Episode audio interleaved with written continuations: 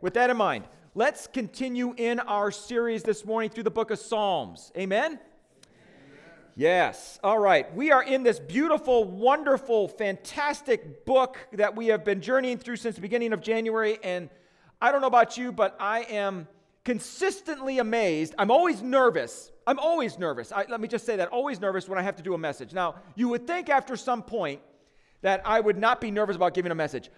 Church, hear me on this. I am nervous right now. I am nervous right now. I hide it well right? But I, but I am nervous right now. I get a little chatty Cathy ish, you know? But nonetheless, um, it, it, what is interesting for me in the book of Psalms is I am doubly nervous because it is such a beautiful book. It's a book of poetry, it's a book of singing and songs and worship. It is really helping us answer the question what does it mean for us to love God? What does it mean, or what does it look like for us to love God? And so we have been journeying through this beautiful book hopefully understanding and learning and getting a better picture of what it means for us to love God. Uh, and, and, along the way, when I've had the opportunity to share, um, I've been sharing different quotes from different theologians and, and, and pastors about their perspective on the book of Psalms. This morning, I want to share a perspective from C.S. Lewis about the book of Psalms. And he says this, and I think it is so relevant for our message this morning. He says this the most valuable thing the Psalms do for me is to express the same delight in God which made David dance. I love that. I love that. The most valuable thing the Psalms do, according for C.S. Lewis, is to express the same delight in God which made David dance. Now, I don't know if we're accomplishing that mission here. I hope we are. That there is such delight in the book of Psalms that I don't know about you, but I, you know that we could just just praise him and just worship him and just be excited about the fact that we're in a relationship with him. And, and it's just a beautiful, wonderful thing that we can, in some ways, dance. Maybe not physically, okay? Maybe some of us are dance challenged, that's fine. Um, but maybe dancing on the inside. I think of that story when the ark, do you remember the, uh, that story, the Ark of the Covenant, was finally brought into Jerusalem after they had finally read about how to properly carry the ark after before not doing it well and a person died right, doing it. And so they had to leave it at this guy's house and say, just don't touch it, whatever you do. They went and read about how they should handle the ark. They came back and finally figured out how to handle the thing. And they brought the ark after it had been captured by the Philistines. Remember this story. And they brought it into Jerusalem. And David was so excited that the ark was coming back into Jerusalem that he danced.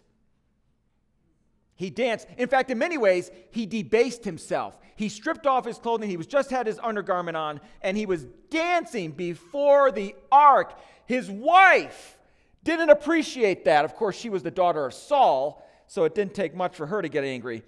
But nonetheless, uh, she used that opportunity to kind of just really criticize David for what he did. You debased yourself. You embarrassed. You are the king.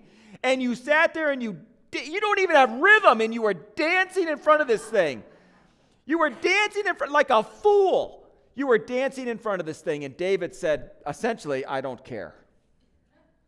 God is back in Jerusalem. His presence is with us once again and I'm going to dance. Christians, brothers and sisters, I don't know about you, but I think sometimes as followers of Jesus, we are more apt to want to just kind of just be sad and brokenhearted, and there are times for that to all happen, and for us to kind of just be a woe is me. And there are times when that is absolutely necessary, and that's where we are. But let me just say this there is also times for us to dance and to celebrate and to praise and to worship. And we are still in Easter. We are still in the shadow of the empty tomb forever. That's it. That is a reason to dance. That is a reason to have just unbelievable delight in, in Jesus Christ. And as Christians, the best thing I think, or at least one of the best things we can do, is to just be excited in His presence. Period. Right? I don't know about you. Uh, we have a dog. I've shared this before. He's a, he's a good dog. He's a puppy still ish. He's two years old. But nonetheless, it's always when, when Maggie and Dawson come over. When Maggie and Dawson come over, particularly, that dog will jump three feet in the air. So excited to see them That dog, wherever, if the dog is outside and he sees them, he will paw at the window and he will jump at least three feet in the air, kind of thing. I'm wondering, do we have that same response when we come into, into God's presence that, man, we are so excited to be here. Man, there is no other place that we would rather be than in the presence of Jesus praising him. Amen? Amen? That's where I want us to be this morning. Because the psalm we're going to look at, I think, ought to give us good reason to dance. The psalm that we're going to study this morning ought to give us good reason to be excited about the fact that we have a relationship with Jesus Christ. And so today we're going to be in Psalm 116. If you have a Bible with you, you may want to turn there. If you don't know where the book of Psalms is, just go right to the middle of your Bible and open it up, and chances are you will land right in that book. It's right pretty much in the center of your book in the Bible there. And this is a beautiful thanksgiving psalm or a praise psalm out of all the different kinds of types of psalms that there are. This is a praise or thanksgiving psalm. And the author is oftentimes ascribed to be King David. Now, we don't know ex- the exact situation that he was facing, but we do know the outcome.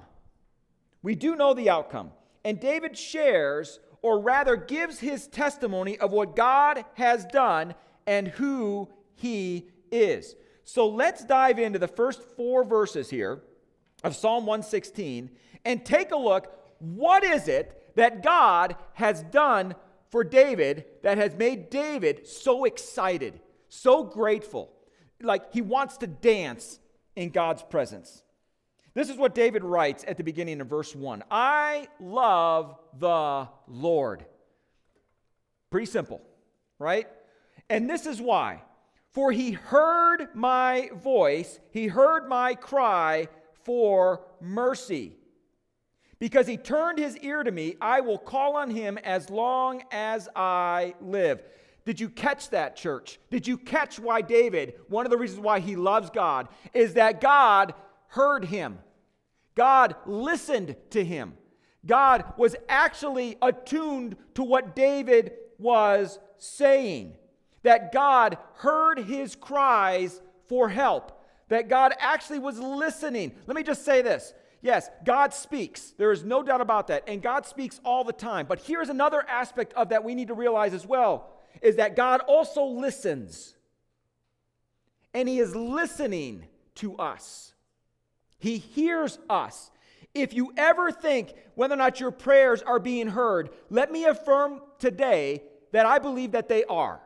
Any prayers that we pray, God hears them. He may not answer them the way we want Him to answer them, but He definitely hears them. He listens to us. And, and, and I, I, I want to share the way that He listens to us isn't the way that I listen oftentimes, and I apologize ahead of time, um, just by nature of being a man um, who is easily distracted. Um, that, that I don't oftentimes, and I admit this, have my full attention oftentimes um, when I'm talking with people. Sometimes I don't always have my full attention. Like I'm easily distracted. Like I see people behind that, what are they doing? What's going on over there? Or something else like that. Or, or I'm reading something and, and I, and I got to put it, or I'm watching something. And I always have to make that conscious effort whenever my wife or my kids or anyone else comes in to make sure whatever I, I am doing or whatever I'm going to potentially be distracted by, I've got to put that aside so I can listen to you. God is not distracted. He is not deficient about the intentionality of hearing you and I every time we pray to Him. He is intent, intensely focused on what we are saying to Him. Okay? He is God, He can handle it. He can handle multiple conversations, I am confident, at the same time. He can multitask. He is capable of it. Even if we think we can multitask, which, by the way, if you believe the studies, we really can't do that very well. We can't multitask, okay, as much as we think we can. But God can. He can listen, and He does listen. I love later on throughout Scripture, there is this, this vision or, or picture of how God listens. He actually stoops down to hear us as though a parent hearing from a child, a young child. What is it that you're saying? What is it that you're, I, I want to really listen to you. I love how one person says this when we pray, God hears more than we say. He answers more than we ask. He gives more than we imagine. but in his own time, in his own way, according to his wisdom. So we need to keep on believing. 1 John chapter 5 verses 14 through 15 says this this is the confidence we have in approaching god that if we ask anything according to his will he hears us and if we know that he hears us whatever we ask we know that we have what we have asked of him god is always listening and he's listened to david's cries for help but it's not only that here's what was going on with david verse 3 the cords of death entangled me. The anguish of the grave came over me. I was overcome by distress and sorrow. David was facing death. We don't know if it was an actual physical death. We don't know if it was a death of another kind, spiritual, emo- we don't know. But we know this is that David was facing death. Now, here's the interesting word that I want to just talk about here. Th- this word grave is very interesting because in the Hebrew context, there are several different words that can describe the grave or death. Most commonly here, and it's used about 65 times throughout the Hebrew Bible, is the word Sheol. Okay? You won't remember that word. You don't have to remember that word. It's okay. But really, the understanding of Sheol was not necessarily hell. Okay? Sheol is not hell in a Hebrew context. What Sheol really is, is the place where everyone goes after they die. But here's the difference it is the land that one goes to in which there is no hope of returning from. So it's not an act of punishment necessarily, as much as it is just a state that one is in forever and ever and ever and ever and ever. In other words, David believes that he is dying and that, that he will stay dead, that there is no chance for him to be alive once again. But here's what we read in verse 4 Then I called on the name of the Lord, Lord, save me. Lord, save me. That's it. Lord, save me. That is the beautiful thing. God not only heard him, he responded to him. He responded to him and actually saved David. And David loves God because of what he did and because of who he is. And I hope that for those of us who call Christ our Lord and Savior, that in many ways we are like David, and all of a sudden now we too love God, not only for what he has done, but for who he is. That he, that he too has heard our cries when we have cried out and said, Lord, save me. I love a couple of perspectives of the value and, and the idea of salvation and the gospel worked in here. Um, one Christian philosopher says this, Peter Kreeft, he says this We sinned for no reason but an incomprehensible lack of love. And he saved us for no reason but an incompre- incompre- incomprehensible, thank you, excess of love. It's a beautiful thing. Timothy Keller says this The gospel is this we are more sinful and flawed in ourselves than we ever dared believe, yet at the very same time, we are more loved and accepted in Jesus Christ than we ever dared hope.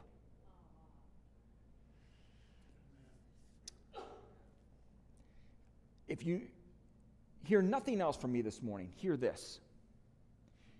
Jesus Christ offers us salvation for no other reason in that he loves us. He loves you. He loves me. There is no other reason except that. He loves us. Why does God love us? I have no clue. I am unlovable. I don't know. Aside from the fact that He's created me, aside from the fact that He knows me, aside from the fact that He is who He is, there is really no comparable reason. I have done nothing in any way to say and be deserving of the love that God has shown to me, and yet He loves me. And He loves you all as well. Period. Period. Why does God save me? Because He loves me. That's it. Let's don't complicate this, church. Let's don't make this something more complicated than it ought to be because we are uncomfortable with this idea that God loves us and He saves us because He loves us, because He offers salvation to us, because He simply loves us. There is nothing more that needs to be said except that. Period. Period. That's it. That's the beautiful thing. He saved us because he loves us. That's it. That's it. And David knows this and he grasps this and he finds this just unbelievably reassuring. I love God because he loves me and because he saved me and because he hears me and because he notices me and because I'm not forgotten. He loves me. And which brings me up like this that God helps the helpless. David realizes this. God, I was helpless before you. Only you could have done what you did. Only you could have saved me.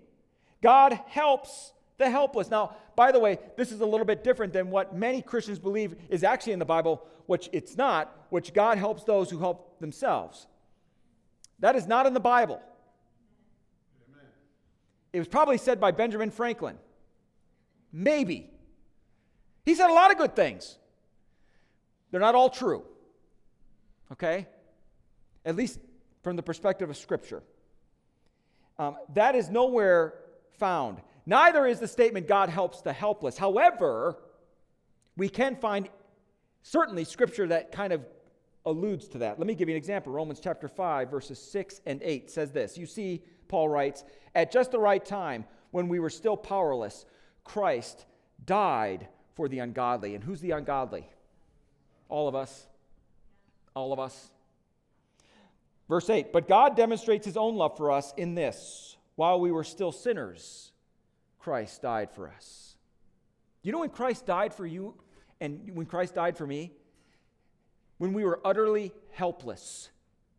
He did not come to us and say, Well, I'll save you, but I need a little something effort on your end. Can you, can you give me a little something here? Little effort on your end. Can you, can you, can you, you know, maybe be kinder? Maybe you can be whatever. Give me a little something, something here. I could save you, but I got to have a little something in return. God doesn't make that deal. Yeah, unconditional love. That means it's without conditions, right? There is no way.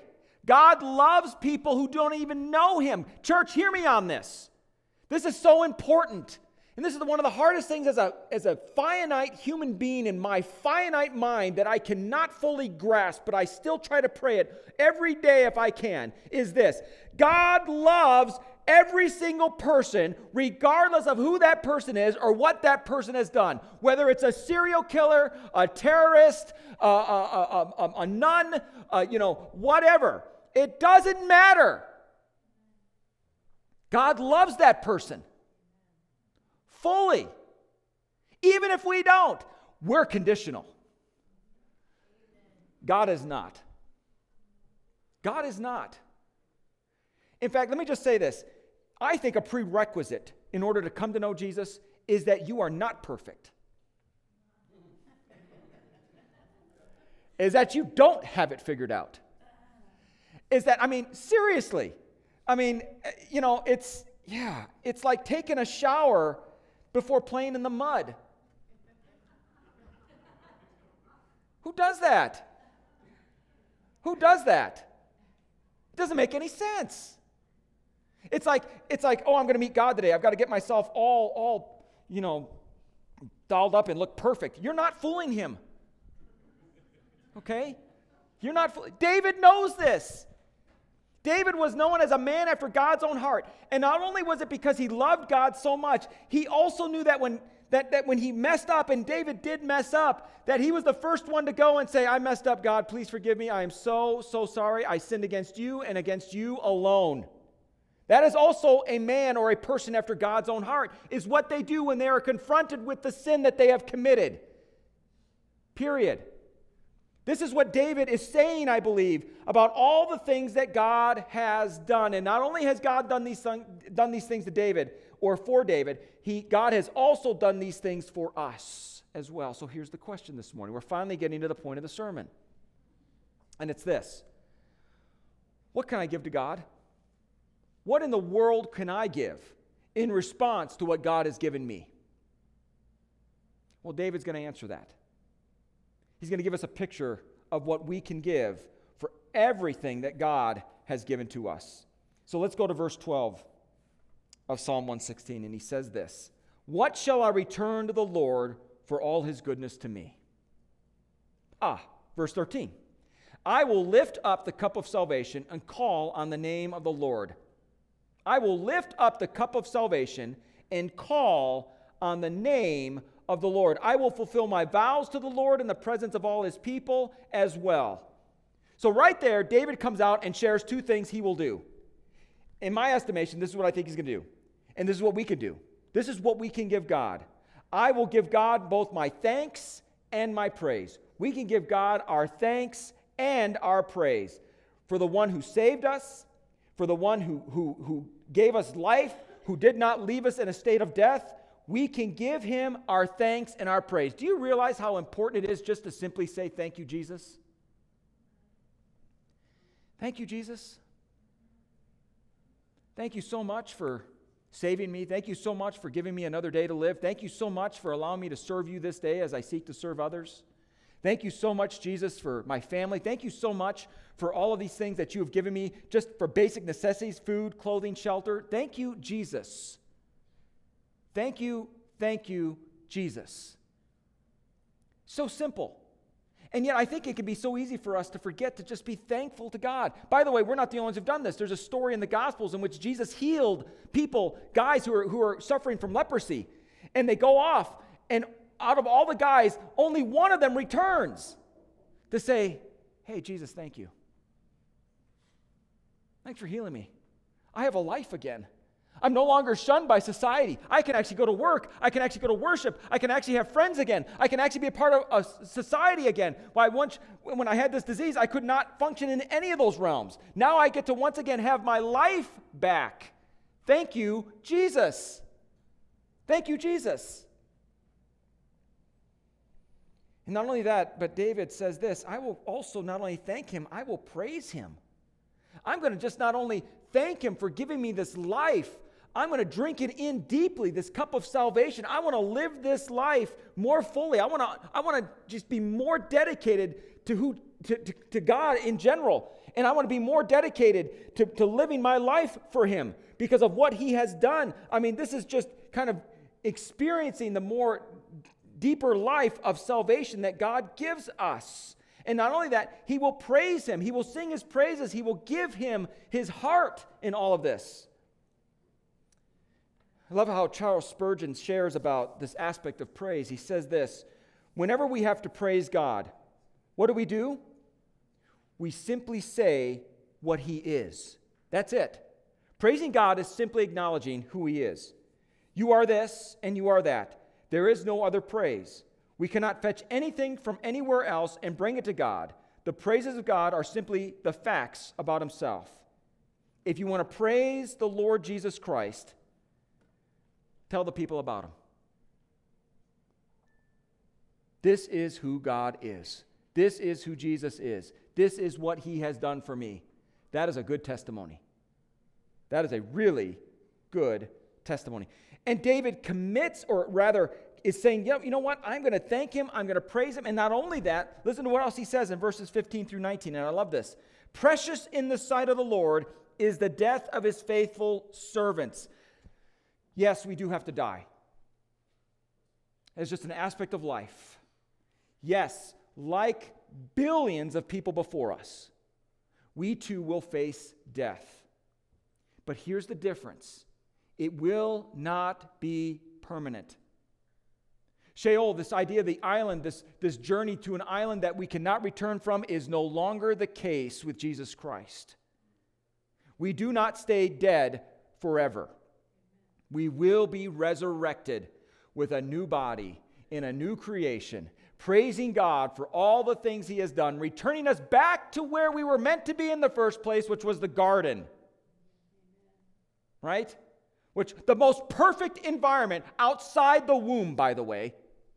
Okay, perhaps there's the next perfect environment is the womb of which we all were in at one point. And here's the bad thing about that is why can't we ever remember the good stuff when we were just fully taken care of? I would just love to remember the fact when I was an infant and I could cry and people would respond like that and give me anything I needed. In a mo- I don't remember any of those things. Does, does anyone else? If you do, man, hang on to that, right? The most perfect environment in the world, the womb, I have no memory of. None. But I will have a memory of what it's like to be in the garden once again. Because that will be permanent. That will be permanent. And, and what I love about this is that God doesn't lose sight of those who have died, who have served him, who are his. You are not forgotten in death. I am not forgotten in death. We are not forgotten. God will remember. He will raise us. We will be resurrected. We will live once again. But here's the second thing. He goes on and says this uh, Truly, I am your servant, Lord. I will serve you, just as my mother did. You have freed me from my chains. I will sacrifice a thank offering to you and call on the name of the Lord. I will fulfill my vows to the Lord in the presence of all his people, in the courts of the house of the Lord, in your midst, Jerusalem. Praise the Lord. In other words, David is not only going to just thank God and praise God, he's going to commit his entire life to him. He is going to say, Guess what, God? I am going to serve you as I serve others. I am going to dedicate my life to you, and I'm going to do the best I can to live the kind of life that is in response to the fact that you have saved me. Not once again to, you know, to, to gain your favor or anything else like that, but rather as a result of you saving me already, I'm going to live a life that is reflective of the fact that you have given me a new beginning. That is a beautiful thing. And guess what we get to do? Every Sunday, we get to come here in this place and we get to sing, we get to praise, we get to thank God, and we get to once again commit our lives to Him to say, Guess what, God? I'm now going to go once again and live my life for you this week in a world that they too needs to know you as I have known you. And that's a beautiful thing. We get to do this every single week. I hope whatever brought you here today, maybe it's out of habit, right? That, that's, that's fine too. That's fine too. Maybe it's just out of routine. Fine. Fine. But here's the other thing I hope, regardless of what brought you here today, maybe you were forced to come. Fine. you don't have to stay. Uh, unless your person who you got to ride with isn't going, then I'm sorry, you're out of luck. I hope that whatever reason you came here today, if it was out of routine or otherwise, that you will leave here knowing that, you know what, the reason why I really came here today was to thank you, Jesus. The real reason why I came here today was to praise you, Jesus. The real right, reason why I came here today was to recommit my life to you once again and to say, Jesus, I want to live my life for you.